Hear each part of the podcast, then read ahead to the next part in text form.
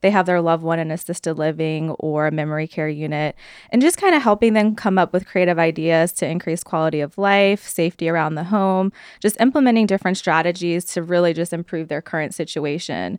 So I've always had this love for caring for those with dementia and I just I just know that I can make such a difference. So I was like, why don't I just create my own consulting company and just do this?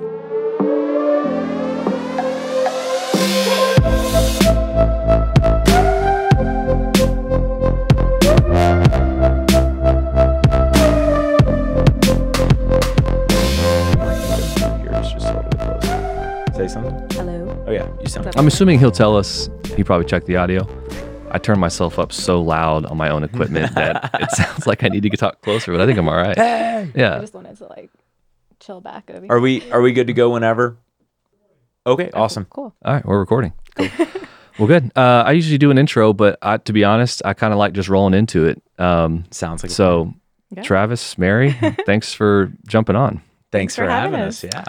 We're in Austin and we're doing this a little bit differently. This is a in a professional studio. You know, usually I'm doing this with my own equipment on the road somewhere, but this is great. Dude, big time. You, you so cool. we've arrived. We finally made it. well, and this is you, this is like your second home. You're doing a a podcast uh, else or probably in the same room. Yeah, it, actually in the same room. I was actually in this chair last weekend. We recorded a couple um yeah, I'm uh, part of a podcast here in Austin. Uh we talk about uh, new and emerging trends in plastic surgery. There is a uh, plastic surgeon, a uh, PA or physician assistant that specializes in dermatology and facial aesthetics, and then me. Um, I bring the anesthesia, you know, uh, standpoint and uh, and everything to. I was gonna say the the anesthesia knowledge, but uh, that's giving me too much credit. Um, no, I listened to it, and I mean, there's a lot that goes into that. there, there is, man. There is Well, you are celebrity anesthesia. that, that self-proclaimed. Yes. Yeah, and and why is he the celebrity?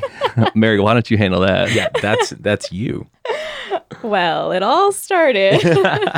How did it start, Trav? You tell everybody. Um, so we started the podcast, and uh, the the surgeon that's on the podcast, he is kind of an Insta Instagram famous surgeon. His name is Johnny Franco. He is at Austin Plastic Surgeon. If you guys want to check him out.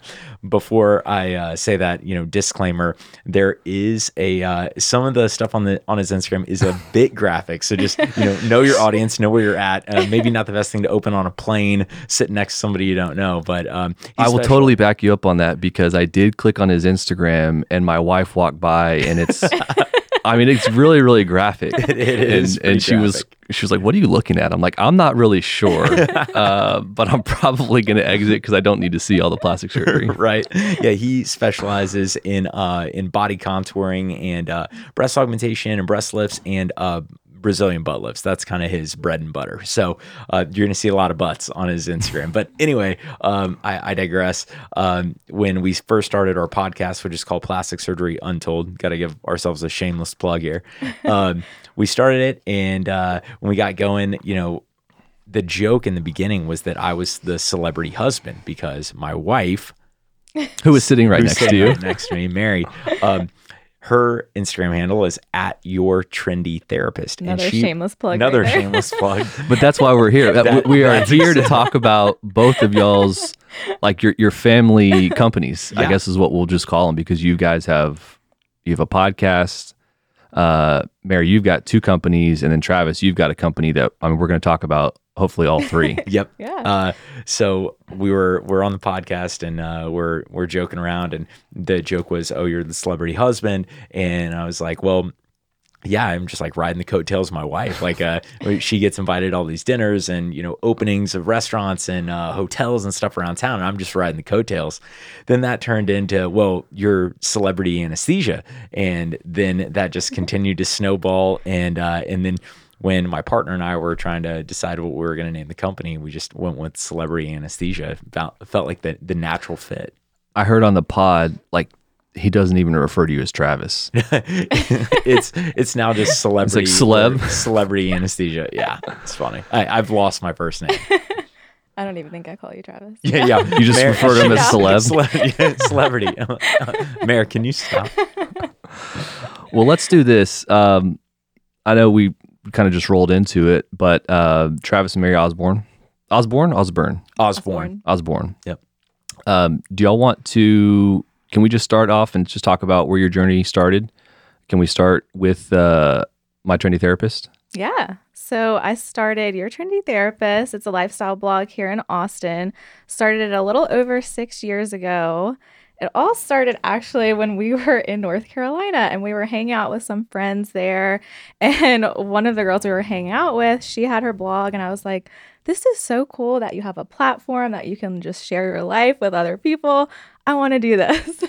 This is 2015, yeah. 2014. The buildup was there, the idea was there, and then um, and I was like, I'm gonna do this. And then I kind of sat on it. And I was like, but what? Like, people are gonna think I'm weird. Like, no one has an Instagram, no one does blogs. Like, this is weird. He's like, I'm gonna buy you the domain.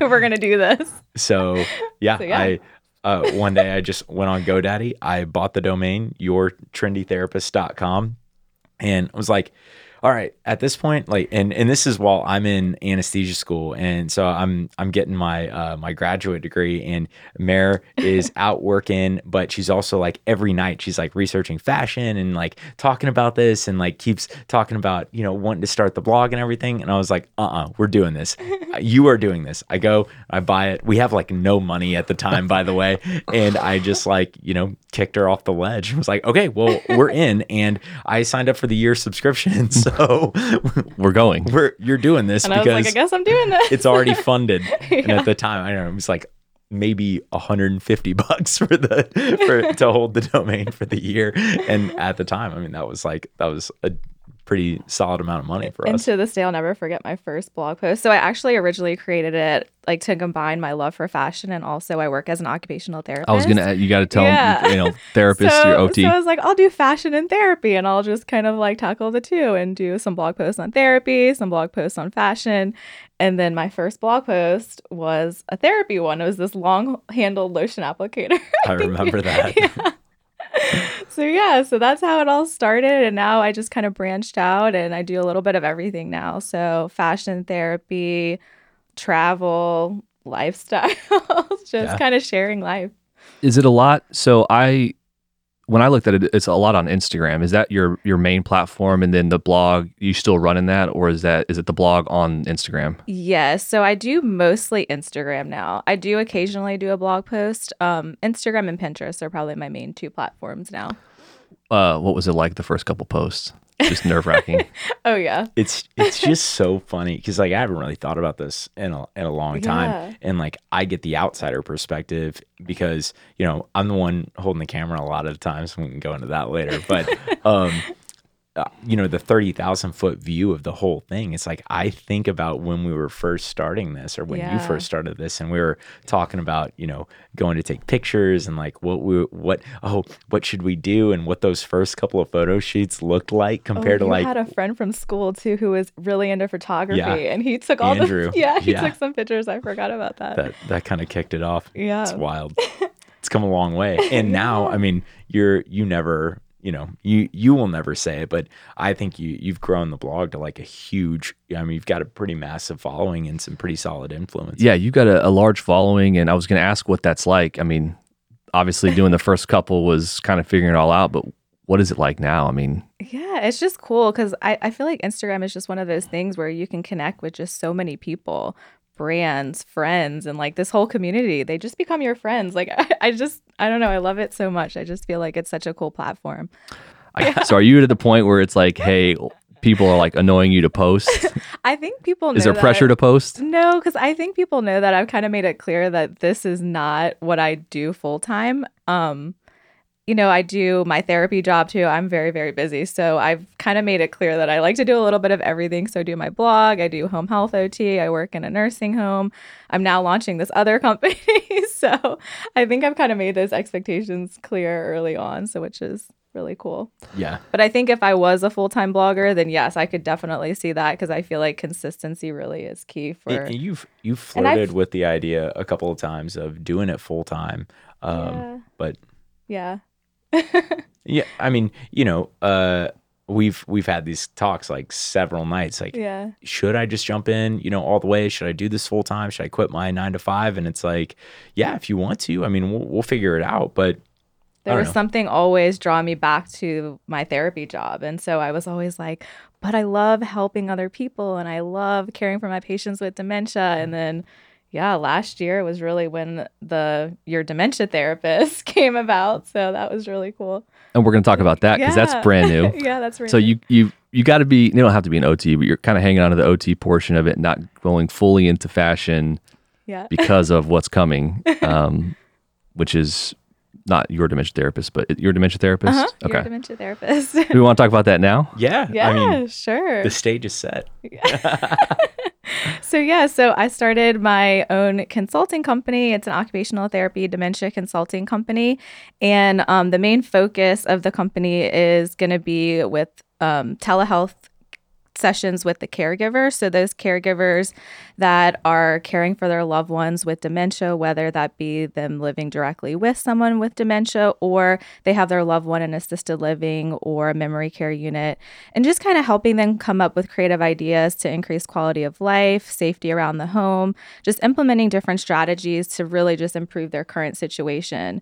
So I've always had this love for caring for those with dementia and I just I just know that I can make such a difference. So I was like, why don't I just create my own consulting company and just do this because it's really at the end of the day it's about impacting lives and helping other people. So So I work for a home health technology company. Um, there is there a big difference between what you're doing when you're going into the home now and what you would be focusing on there? And is there a big gap?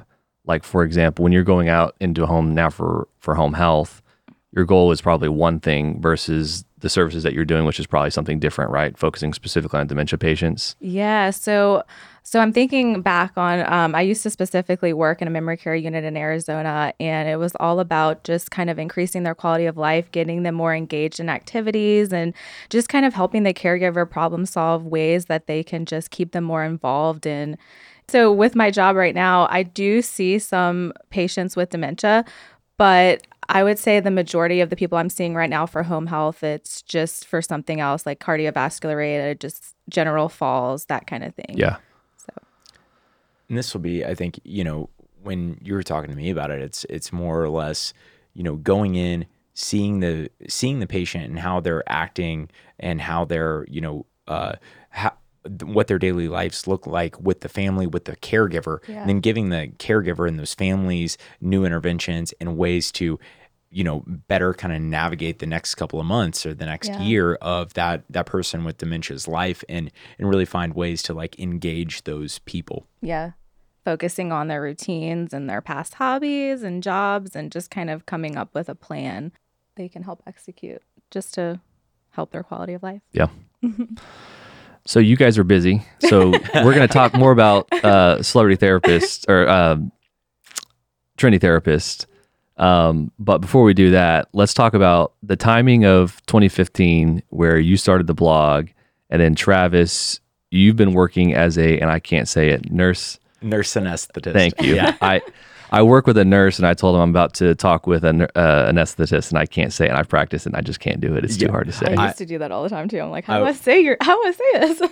yeah, I, I, I mean, it's uh, it's not the easiest word to say. Um, there's actually funny that you brought that up. Uh, the uh, American um, Association of Nurse Anesthetists actually just changed their name. There's a little bit of controversy behind it and everything, but they actually just changed the name to the American Association of Nurse Anesthesiology Thank you. just so that people, you know, it's a little bit easier to say. It's a little bit easier for people to understand. Um, we basically do the same thing as uh, as an anesthesiologist. We just take a different path to get to that end point. Um, they go to med school. They um, do a uh, residency in anesthesia, and then they are anesthesiologist. We go to nursing school we get a nursing degree. Once you are out of your nursing program, you have to work for at least a year and a half to two years minimum in ICU. Um, so you're doing uh, intensive care uh, patients and taking care of them. And then you have to apply to a graduate program. Then it's a minimum three year doctorate of nursing practice uh, program where you are doing full time anesthesia. So you do that over the three years. And then once you graduate, then you are a nurse anesthetist. and you studied at Duke. Yep. which is why y'all were in Carolinas. Yep. So we, I, I went to, we both went to undergrad, and uh, Mary got her graduate degree at um, LSU. So we met in college, and uh, then we lived in New Orleans for a little bit, and then once she finished her grad program in in occupational therapy, I got into uh, Duke's uh, nurse anesthesia program. We moved out to Durham. We lived in Durham for three years. and then uh, as soon as I graduated in 2015, we moved out to Arizona, uh, lived in Scottsdale for a year, worked in a busy uh, heart and uh, basically thoracic anesthesia practice for a year, taking a ton of call. My average work week was like 70, 80 hours. I was getting my shit kicked in every single night. And um, That was rough. it, it was real rough. Uh, there would there would be weeks where we would legitimately sleep in the same bed, and I would not. She would not see me awake because like I'd come home at like eleven o'clock after being in the OR all day, and then she'd already be asleep, and then I'd get up at five and I'd leave before she was awake, and I don't know. We were probably nine months into that job or living in Scottsdale, and we love Scottsdale and like Arizona. Can't say enough good things. Great state, good place to live. And the practice that I was in was fantastic. I mean, the, the guys that worked there, like strongest group of anesthesia providers I've ever worked with. Uh, really good guys and and girls that I worked with out there, but um, just it was hard work and it it was uh, it was busy. So one day I woke up and I just told Mary, I looked over at her, I was like. I don't know if I can do this. Like I this is not sustainable. Like I think we we need to we need to figure out something else. So I was on call that weekend. We I get called in. I end up doing a like I worked 5 days during the week. I worked both days of the weekend and I had another 5 days of work after that. And uh on that Sunday, I was driving home at like 4 or 5 in the afternoon and I called Mare and I was like can't do this. I'm calling somebody in Austin that I know, and we're moving back to Austin, and uh, I'm going going to get another job. It was so literally like a week later. it was like a week later. Uh, ser- seriously, it it all materialized really Yeah. quickly, and like a week later, we made the decision to just pick up and move back to Austin, which is where I'm originally from. And we're going to get into what happened after that. Yep. But at the time, you're still running the blog Oh yeah, yeah. and you're working in facilities. Are you doing home health? So at that time, I was actually what was Facilities. it? You yeah, at I was in facilities. Yeah, I had a travel job that I did at the beginning when we first moved to Arizona, and then that's when I worked in the memory care, Like a traveling ther- traveling therapist? Yeah, initially, and then I took a full time job at a memory care unit, and I remember like just settling in, and Trav's like, "Okay, we're gonna be back to Texas," and I was like, "No, this is my dream job." So is that where you started to really have the the passion behind dementia? Yes, Okay. Yes. and the, and I I oh man, I felt so guilty because I like remember that, it- yeah. you really like you had never been more fulfilled and like happier. and every day she would just come home like. I love this. The people are great. This uh the director at her place, uh Leslie, was like I love how Trav knows her fantastic. name. I talk about her all the time. and she was she was great and Mary was just like in love with the entire situation and I'm just like coming home I'm taking um I'm taking omeprazole I now have GERD like I am stressed out of control I can't sleep I'm just like I was skin and bones I looked like Gandhi walking around man it was I'm not like, if good we move, your acid reflux better be gone. No. and it actually actually cleared up like the second that we moved back to Austin So you're you're getting like your dream job, and then Travis is like, "We're out." yeah. Yeah, exactly exactly um but like But hey, it uh, worked out. yeah i mean like any good you know good team or like a good partner i mean she realized that like i mean i think she could see that like i was i was getting worn down real Yeah. quick r- like really fast and uh she was like okay mm, whatever you want to do we'll just figure it out Yeah. but at the same time you were still running the blog and you were doing i mean we were taking photos in arizona Yeah. and uh, we were we were actually traveling a lot uh, when we lived there so we were doing a lot of uh, a lot of travel stuff too with your blog I was gonna say there's got to be a step because you don't just go from starting it to where you are now. Um, So I'm sure there were bits and pieces along the way, but is that where it started to pick up when you were out there in Phoenix? Yeah, I think so. I just was constantly trying to like educate myself like what can I do to figure out like how how are all these other bloggers like landing paid collabs and travel collabs and how are they doing this? I would take some courses, I would research a lot and yeah, you just kind of like learn how to pitch to brands and That was gonna. negotiate contracts and it's kind of like you're wearing like 10 different hats when you're in the world of influencing. It's crazy. Is it just figuring it out and talking to people and maybe Yes. reading on? Because I doubt that there's a maybe there is an Instagram book, how to grow your Instagram business or how to grow your blog. It was really, I feel like the most beneficial is just finding other bloggers who are willing to kind of share with you like their journey and like what they're doing. You know, there are some people out there that are kind of secretive about it, but finding those core people that you connect with and that you can really just talk with and talk about the struggles with and talk about like wh- how's it going for them and what they're doing and then just kind of giving feedback to each other. Yeah. Um, so I was listening to Alex Snodgrass, who does the Defined Dish. Are either one of y'all familiar with her? She's a no. she's based out of Dallas, and she's got a, a great cookbook. And I heard her cool. talking about the same thing, which is Yeah. it's not a playbook to this. Yeah, no.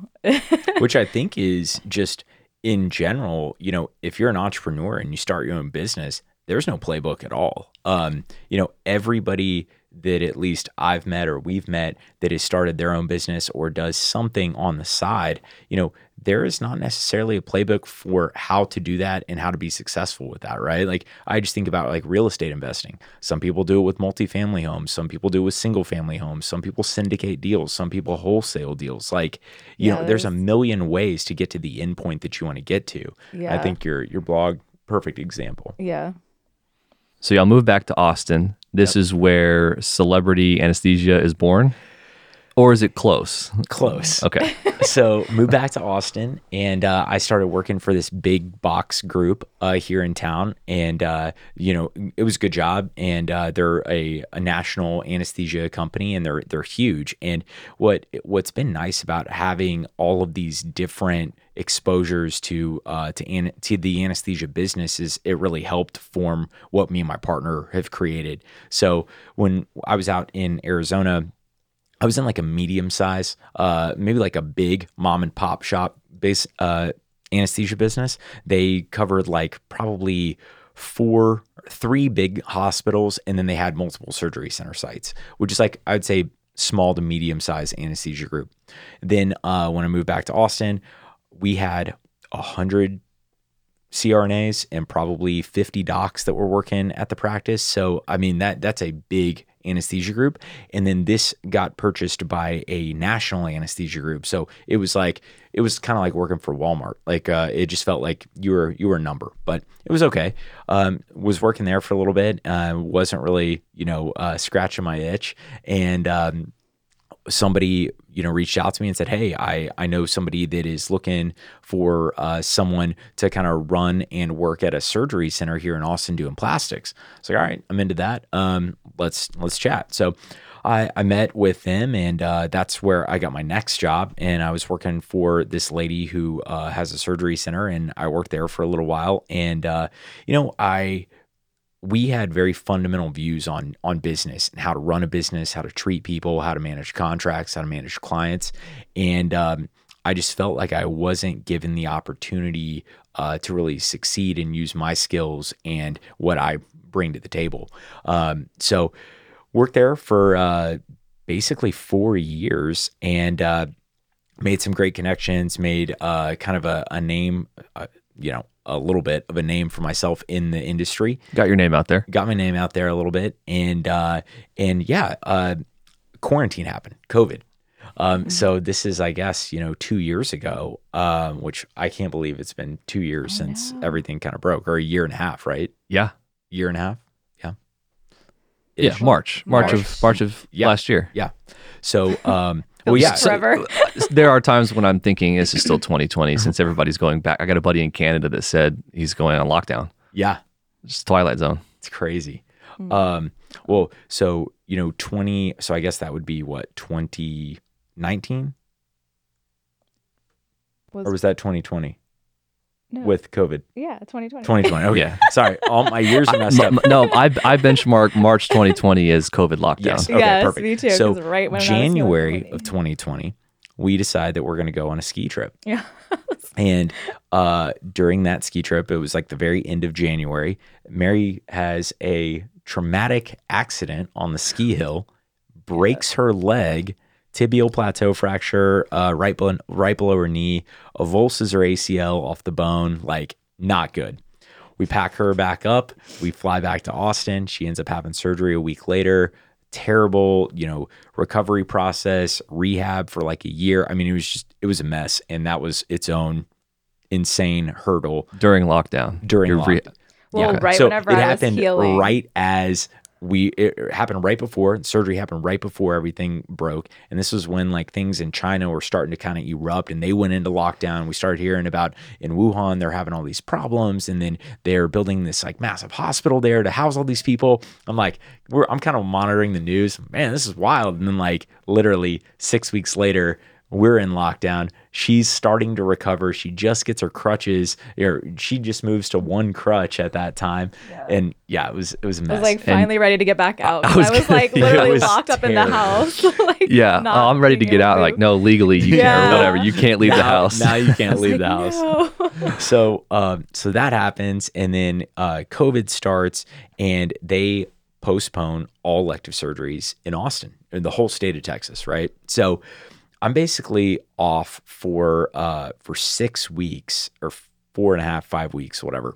And at the time, uh, my partner, his name's Alex, uh, and we went to uh, Duke together, and uh, we were classmates, and we have stayed in contact this entire time. Sorry, I know I'm jumping around a lot, but we've stayed in contact uh, this entire time uh, since 2015, since we got out of school, and he is very similar to me. Like we both are kind of business savvy. We want to do something else outside of just putting people to sleep in the OR every day. We feel like we both have this bigger purpose. So we kind of tried our hand at everything uh, over the past five years up to that point. We started a shorts company, athletic shorts company that did not work out. We designed a yoga um, a yoga mat holder that doubled as a foam roller. It had this strap. It was like super you stick it in the foam yeah, roller, it was- and yeah, it was I can see a use It for was- that. Dude, it was sick. And uh, anyway, Probably we- hard to source during COVID. Yeah, is so- what I would well, th- imagine. that was actually in 2018, 17, something Oh, yeah. like that. They've been So- coming up with ideas for like yeah, years. We, we've been doing this for a while now, and um, and then we talked about like doing some like lending stuff with uh, real estate and whatever. We tried like five different things, and it just didn't stick. And um, and finally, like around this time, like me and Alex are still talking like pretty regularly, and uh, we're like, dude, we're idiots. Like we're sitting here this entire time trying to reinvent the wheel in industries that we have no exposure to we both know anesthesia inside and out. We've both worked for huge companies, small companies, one person. We've done locums, we've worked 1099. Like, why don't we just start our own anesthesia group and do this the right way? It was like, we're both business savvy. Why don't we exploit this business that like we know inside and out? Like, let's use our skills that we've developed. So the ball starts kind of rolling, wheels are turning a little bit, and then all of a sudden, like kind of out of thin air, this buddy that I have here in Austin is a uh, surgery center developer. He hits me up out of the blue and is like, "Dude, these guys are developing the surgery center um, out in West Austin. Um, it's like it's going to be four or five ORs. Um, would you guys want to do the? Would you want to do the anesthesia? Um, we it would be like a salary position, whatever." And I was like, "No, but." We're more than happy to uh, submit an offer um, and to you know put in a bid for as an, a real anesthesia group, not have you guys just bill for us, but bill our own cases and everything. It's like okay, let's do it. So Alex and I get to work like basically the next day because he's setting everything up and setting getting everything it. Yeah. up, and uh, he is in uh, he's in lockdown too. So their their cases are all stopped. So literally, we just like in two or three weeks, we develop like a huge proposal, um, this big PowerPoint presentation. We put everything together. We start an LLC. We like get the ball rolling. Like we're we're we're moving forward. Now we're having conversations with the owners of the surgery center. We're doing Zoom meetings with these guys, and like I still have my regular job, and like Alex does too. But we're doing all this in the background, and we're like, man, if this happens, we'll just quit our jobs tomorrow and just like make this work. So, long story short, they submit. They, I guess, uh, get bids from you know uh, multiple companies, big and small, um, all from like you know Texas, and um, the end of the day, it's between us and this like massive national group that are like actually vying for the contract. It's like we made it to the final two. And I remember after we get off this uh, this phone call with them, me and Alex are talking. I was like, dude, we're on to something. It's like we're sitting down and this company is like does a hundred plus million dollars in revenue. Like we're in the final with them and we haven't even done our first anesthetic, man. Like this is nuts. So after that, uh, long story short, we end up not getting that contract, which ended up being a blessing in disguise. Um, but it got the ball rolling and it gave us, you know, the confidence we needed to just like step out of our regular jobs and be like, dude, we'll bootstrap this and, uh, and make it work. And then we started our business and uh, we just founded it on a couple of core principles that we believe in. And then we got everything going. What month was that? Or last year? That kind of all uh, Ish. Yeah, probably August, Okay. September. So you started in August. It's your full time gig right now. Yeah, so um, I was still working my regular job, and then um, I put in my notice officially. Um, we picked up a, a contract. Our first contract that we actually landed was a surgery center for a plastic surgery group in Chicago. My partner lives in Chicago, and uh, he was planning to move down here to Austin and help me get everything going down here. And uh, all of a sudden, he was like, "Dude." I really like the this group of surgeons that I've been working with up here and they like me and they they want me to take over. And I was like, "Well, let's do it." I was like, "I'll help you like put everything together and like let's just do the same thing and we'll get it going up there and I'll see if I can get some stuff going down here." We get that contract. He's like, "Okay, I'm going to stay up in Chicago." So he stays in Chicago. Guess I'm not moving. Yeah, he he's not moving at that point. Stays up in Chicago, starts that. Um, we hire our first couple of contractors up there to, to start working. Down here, I start kind of piecemealing some uh, some business here and there and getting some people, and then all of a sudden, a uh, Uh, a GI center in Michigan reaches out to us. So now we're in Michigan. And then a couple dentists from Michigan start reaching out. Now we're in Michigan even more. Now another surgeon reaches out in Chicago. We're now in, in Chicago again. And now a couple more people in Austin start reaching out like, hey, can you do this? Can you cover? Like, hey. So all of a sudden, we've got three states. We opened the doors January 1 of this year. Uh, me and Alex officially left our other gigs um, in December of last year. And we look up and it's March and we're in three states and like business is starting to boom a little bit. And like, I feel like I'm just drinking through a fire hose, man. It was Yeah, well, I. I don't know anything about the business of anesthesia, but I do know the the financial part of home health agencies Yeah. and hospice agencies, and it's not always straightforward. Correct. Like, what was it like learning that part of it?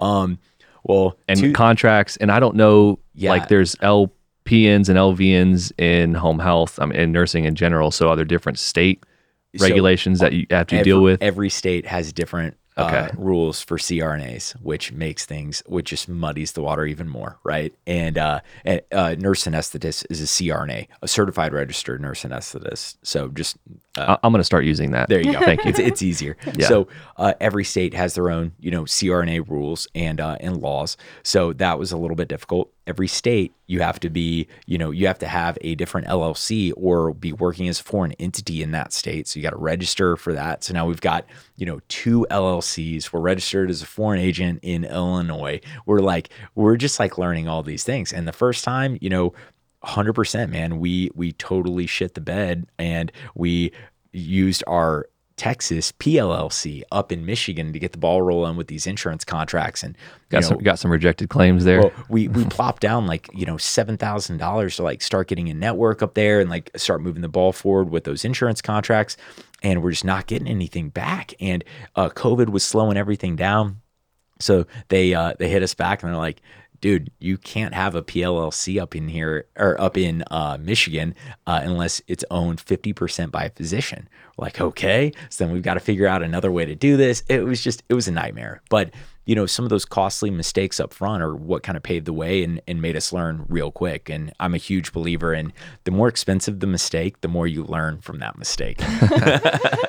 um, expensive experience is Yes. is very very valuable. yes, absolutely. So are y'all syncing up at night and just banging your heads together about contracts and how to grow and the business development side of it? I mean, what is that like at your house? I mean, it sounds like a chaotic house. You during got multiple during businesses. first- during the first couple of months of this pa- of this year of 2021 when my business was starting i mean Mare was like, "Are you ever gonna get off the phone?" Like I was literally on the Oh, phone yeah. from like six in the morning, uh, because we had stuff in Michigan. So like you know they're on Eastern time, so I'm on the phone at like 6:30, 7 in the morning, and then we'd have contractors that we were talking to or interviewing about to bring on and they would have to get off work for us to talk to them because they had regular jobs before they came on with us. So now i'm on the phone at 7 p.m at night interviewing these people and then i'm talking to alex. I'm talking to alex more than i'm talking to mary some days. It was out of control. And then in the meantime she's running her blog. She's still seeing home health patients. She's still laying the groundwork for like your dementia therapist and and getting her, her ducks in a row.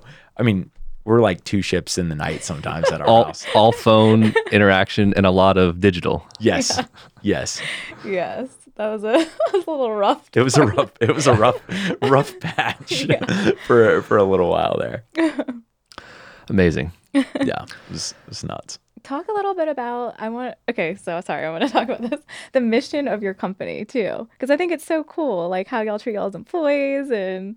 Yeah, you you were talking about the Yeah. the pillars or yeah, I, I mean, we we just you know, Alex and I kind of sat down and we're like, you know, there are things that people are doing well, and there's things that we don't think people are doing well in the anesthesia business world, and you know, we really like our, our big thing is we need to be passing the money on to the people that are making the money for us, right? So our frontline workers or our actual CRNA contractors that are working at the bedside and actually keeping patients asleep and, and making sure they're safe and delivering the anesthetics, they need to be getting paid, you know, the most we can possibly pay them. While we're you know while we still have money to to operate the business and and we're still making some money but um you know, we just saw that a lot of companies around the country, uh, especially these national companies, they have the highest paying and insurance is so ass backwards. Don't even get me started there, but um, they have the highest negotiated rates with these insurance companies. So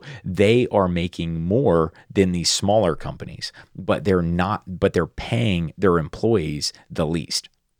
So somebody's making that money, and that's going to you know the C-suite, um, and it's going to a bit more business development and their shareholders for these nationally you know publicly traded companies. So we're like, dude, let's not do that. Let's try to give. Uh, let's try to be at least at the um, the highest uh, you know pay rate that we possibly can in the areas that we're that we're serving. So we're doing that. Um, all of our uh, at this point you know all of our people are contractors so we bring them in we if they have questions about how to negotiate or how to operate in a 1099 space and how to have their own llc and stuff we kind of help them you know or give them tips and advice on how to put that together We'll- and that's because you guys have already done you do, you were doing it for years, Yep. right? Yep. So um, we'll we'll put them in touch with our accountants. We'll we'll give them resources. Uh, we'll talk to them about hey, you know, when you to- when you look at your total compensation package at one of these W two jobs, like really we're going to be paying you more than that. And you can you can find insurance for for less than that. And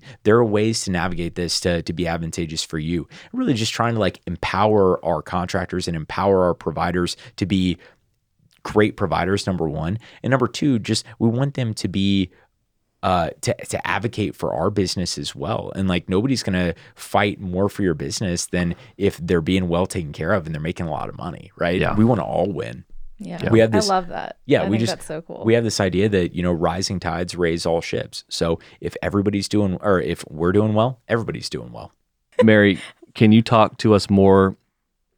Will you talk to us more about the the management of your business? Yeah, So course. you're a trendy therapist. I know you've got you're a dementia therapist, but what kind of work? What's the level of work that goes into managing a platform like that? It's so funny because I feel like a lot of people are just like, oh, they're an Instagram influencer. All they have to do is just post a picture and call it a day. And I'm like, oh gosh, if y'all only knew the work that goes behind a photo. I can The, the photo and even the, the copyright, like noticing the copyright of like what you have to type out and making sure it's clear and concise. the edits, the caption, the the photographer over here, celebrity anesthesia. He's such a good sport. He takes all my photos. just trying to reduce our overhead. Adapt, you know, reduce our figure it overhead out. We've kind of got a system now. He's like, okay, you get five minutes. Let's go. yeah, we we've gotten it down to a system. In the beginning, it was like these photo shoots would take like an hour. I'm like beating my head against the wall. Now I'm like, all right, you got 10 minutes per outfit. Bring four outfits in the car. We're not doing this shit past noon.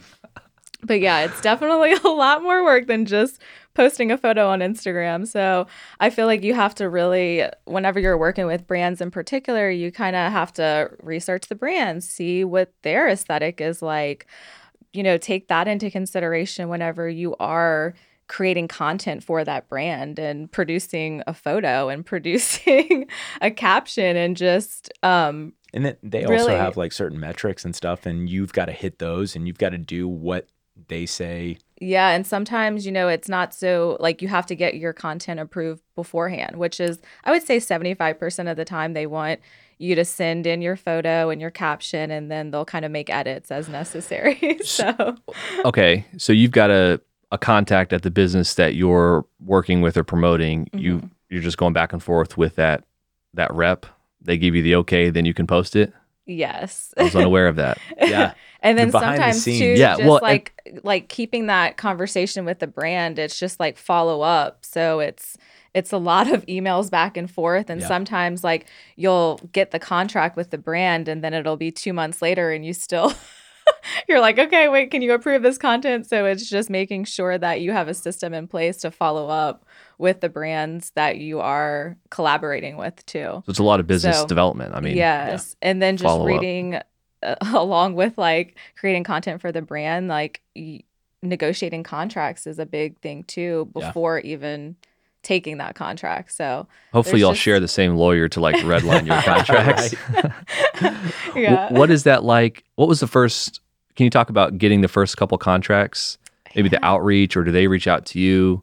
Like, how does the business of Instagram work, or how I- has it worked for you? I feel like back in the day, I'm trying to think back, gosh, because this has been so long. But I feel like um, back in the day, before like paid contracts were even a thing, and just when brands would reach out, hey, do you want to try my product? And I'm like, Trav, this brand Oh. is reaching out. They want me to try their product for free. This is so cool. I'll get a free product in the mail. And I was so excited. Dude, we were Beverly Hillbillies for a hot minute. Straight up. We were at our house, and I remember Mary being like, oh my God, this company is going to send me outfits to take pictures in. And I was like, no way. Like, not even a coupon code? Like, they're just going to Not send even you a shit? coupon And she's like, You will yes. still, I still get emails being like, okay, be an ambassador for us. You'll get 10% off. And I'm like, She's okay, too- no. Too highfalutin for that now. Well, But, uh, I don't want to make you guys. Uh, you don't feel too bad. I even like pay Stitch Fix to send me a box, and There I feel go. like a celebrity when it arrives, and I'm paying for it. I love that. that's great. Stitch Fish is good. yeah, Stitch Fix. uh, Stitch I know, Fix that's a tongue awesome. twister. It is. It's like- It's like anesthetist. Nah, it's way easier than anesthetist. that, that was that was a I good hit one. Um, uh, but yeah, I, I think in the beginning it was a lot of a lot of free merch and Yeah. in exchange for a post or something. And then, do you And- remember your first paid collab? Do not. I should have looked back to see because I don't even remember like what. Man, now I'm curious. I'm gonna go back. I, I do remember when like one of the first ones happened. You were just like, I mean, we we were we were pumped. Yeah, because I was just like, I had no idea at the time. I was like, wait a second, I can get paid to do what I love. Like this is so cool. So then you start getting into like, okay, I was like, okay, well, I need a media kit, which is this basically a resume, I guess you could say, like a Yeah. digital resume for lifestyle bloggers. so So you build it out, and then that you can just blast that yeah, out and to I different just businesses. send that to okay. brands. Yeah, so that's what I do whenever they like a fee schedule. So Yeah. Yeah. sends it out. It's got like a list of things has all that my she statistics. offers. Yeah. and then it has like, and then I have a rate card with just like my different rates per post and everything. But So a lot of it is you you building the following, and then protecting yourself and saying, "Listen, I'd love to post for you, but here's just kind of what I would expect." yeah, And you give them some options. Mhm. I assume. yes. Yeah. Okay. and I make sure too to do my research on the brand, make sure I love the product. I always tell them I want to try out the product first. I'm not going to guarantee like any post. So, so yeah. So I feel like there's a lot that goes into. what what I think is so cool, like you know, stepping back and again, kind of having that thirty thousand foot perspective of, of this because it's not my business per se, is that watching the business development of of her and that business itself happen over time. I mean, it's it's been so cool to see where it started to where it's gotten to.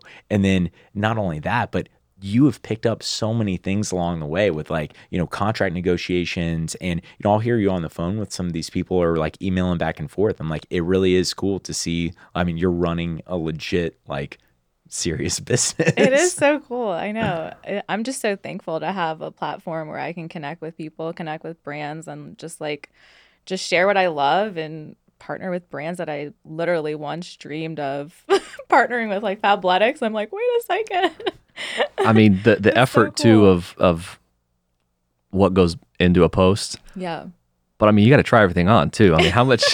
you know, you're talking about the the, uh, the shoots would take an hour. I mean, that's got to be a lot of work too of actually going through and figuring out, hey, this brand sent me this. Yeah.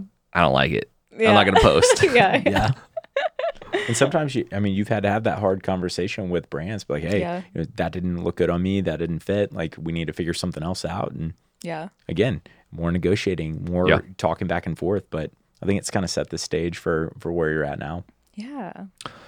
So that's where you're at now. Where do you think it's going? What are you trying to do the next, So you know, 24, 12, 24 months? Yeah, so I love my blog. I love getting to share just life with people, you know, and but at the end of the day, I was like, you know, I am meant to do something bigger in this world. I'm meant to impact more lives and really just fulfill that passion of mine for helping those with dementia. So during COVID, I saw, so I think it was whenever the lockdown started, and I was going to some facilities um, for home health. So for home health, I also go to some assisted living facilities, memory care units. Um, and there's a, a few places in Austin that I do that for. And during the lockdown specifically, I could see this just decline in everyone, not even from having COVID per se, but just the effects of social isolation on those with dementia. And I'm like, oh my gosh, like there's so much more we can be doing. Like, I just really want to make a change in the world and I want to make an impact. And I think one day we just sat down and I was talking to you about um, just how much I love helping those with dementia. And I was like, what if I created my own consulting company? Because I feel like there's this gap where there's not a lot of education for the caregivers of those with dementia. Because for home health specifically, sorry, I'm kind of jumping around, but I spend a lot of my outside time just communicating with the family members of the patients that I do have with dementia, giving them tips, giving them resources, and just spending hours on the phone. like Trav can tell you, he's like, Are you still on the phone with that yeah patient's daughter? And I'm like, Yeah. I'm like, I'm just trying to help, like, really problem solve a situation, go through every single little detail just to make sure that they can provide whatever they need to help them out. Like, this is just, you know, especially during COVID, was such a hard time. Family members couldn't even get in the building. So it was really up to me to really make that difference in Uh, their lives. It's my my grandpa had dementia. It, I don't know what you ultimately die from when you have dementia. I think you could probably tell me, but um, there was a a nurse that gave me a copy of a book called The 96 Hour Day. It Mhm. was just describing what it's like to live with a, a patient that just or a, a family member that just can't remember. Yeah. And it's exhausting, Yeah. Yeah. um, and it takes so much time and effort. Yeah. Can I ask you about one of the things that I saw on or that you talked about Oh. was the kit.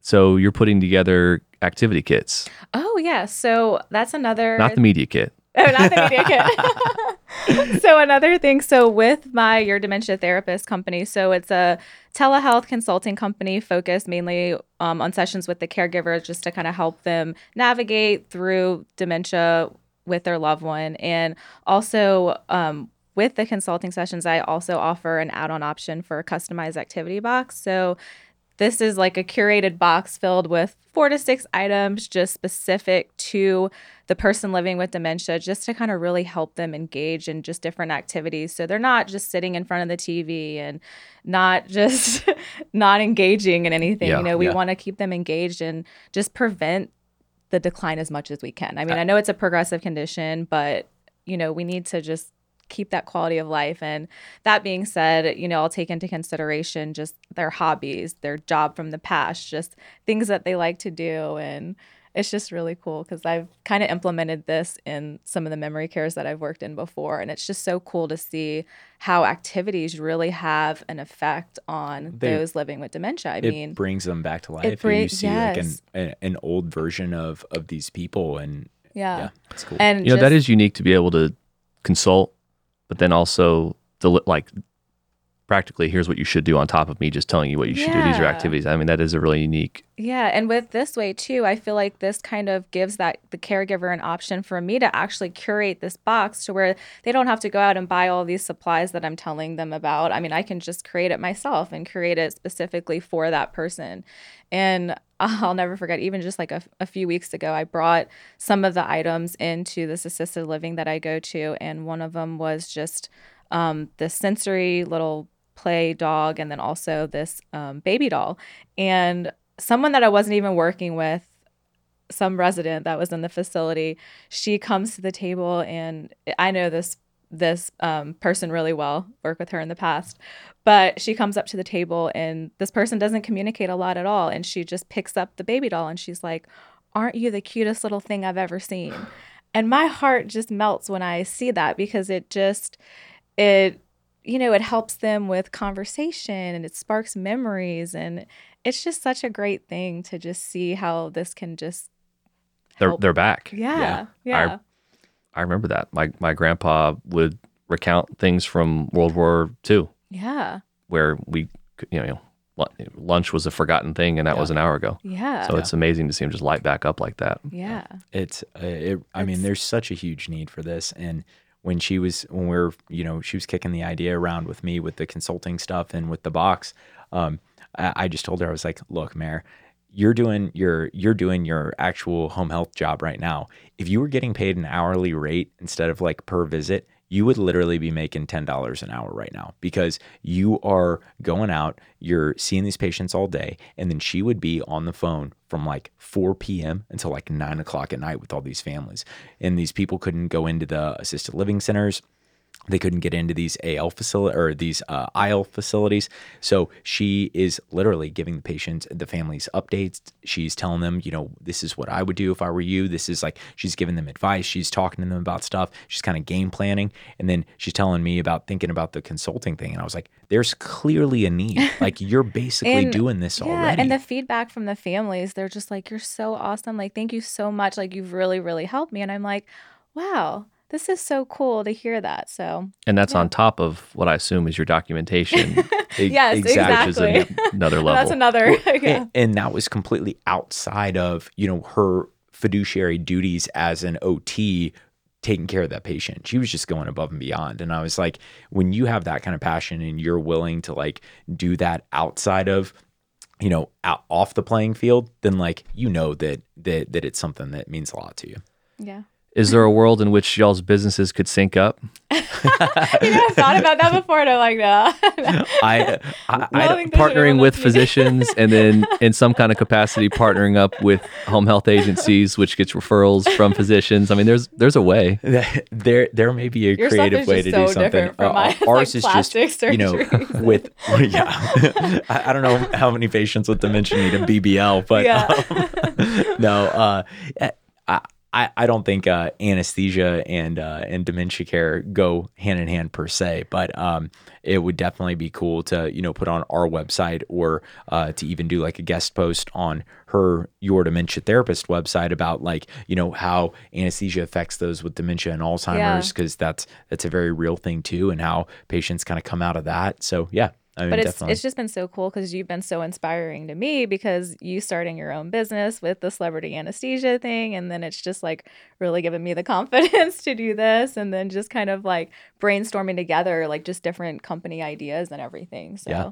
it's think- just cool to see how how it's all going and Thanks. I mean, it's all your support. You, you- what as entrepreneurs i'll ask you both individually what has been the hardest what has been the biggest obstacle that you've had to overcome the last year Um, we didn't talk about this question. We didn't talk No, about any of this so i know this is um, off the cuff. no, I honestly, I would say, uh, just kind of that fear of, you know, instead of, uh, I, I've always been super calculated with like risks that I've taken um, in life. And like, you know, I mean, you can look at my profession. Like I, I knew what I wanted to do when I was in high school. I knew I wanted to be Well, and you got to calculate how much to give somebody, right? Or Yeah, else. exactly right. So you know, I knew what I wanted to do as a job. Um, my job is is super safe when it comes to like taking risks uh, as far as like a business risk, right? Like I know what I'm going to make each year. I know that like with that degree, I can do this job. Um, so I just had hadn't ever done something where I kind of just stuck my neck out there and was like, let's do it. And uh, with this, it was kind of rip the di- band-aid off and just jump into the deep end. And um, you know, it was tough, man. Like the first couple of months, like we, you know, my partner and I really believed in this, and uh, we didn't take a paycheck for the first six months of the year, and we put all we put all of our own money into this business and paying our contractors before we paid ourselves, and uh, and I think it was just sticking to that idea that like if we keep the faith and if we keep putting one foot in front of the other and we keep doing the right thing every single day and we just keep doing something to get towards our end goal or our next big goal like we're making a step in the positive direction and i think it was just just that just kind of keeping the faith has been the hardest part Yeah. Yeah. What about you, Mary? Oh, what's been the hardest part? I would say, hmm, for those first six months of your company, just feeling like all the pressure, like I had to, you know, like I couldn't really start my stuff, or I felt like I couldn't start your dementia therapist. Like I had all these ideas for it, but I was like, okay, I have to wait till like Trav has a paycheck for this because I was like kind of keeping us afloat for a little we, bit. we was broke as a joke so yeah, so I would say that, that I mean the whole process itself is really a difficult one and it's not for everyone. Like entrepreneurship is definitely worth exploring. I feel like at the end of the day, it's like if you are in a situation where you feel like you have more to give people in life and you have a bigger vision and you're not happy with your 9 to 5, then get out of it and come Yeah. up with something to where you can It's really neat to talk to y'all, not just as entrepreneurs, but you guys had a passion and then you made it into what you want to do for the for your Yeah. job and for your business, which is what y'all both have, two separate businesses. But yeah. y'all have enjoyed it. Can you give us uh, an idea? Well, for those of you who don't know where to find you, uh, it's not too hard, but why don't you plug? We've got three businesses that we're talking about. yeah How do we find you? Um, so you can find me at Celebrity Anesthesia um, on Instagram. Um, and then our website is www.celebrity-anesthesia.com. And you can find me on Instagram at Your Trendy Therapist. And then my new company is called Your Dementia Therapist, which is also on Instagram, or you can head to my website that will have more information. It's www.yourdementiatherapist.com. All right, y'all. Awesome. Thanks Thank you again. so much again, Thank man. That you. was awesome. Enjoyed it. Yeah, thank you.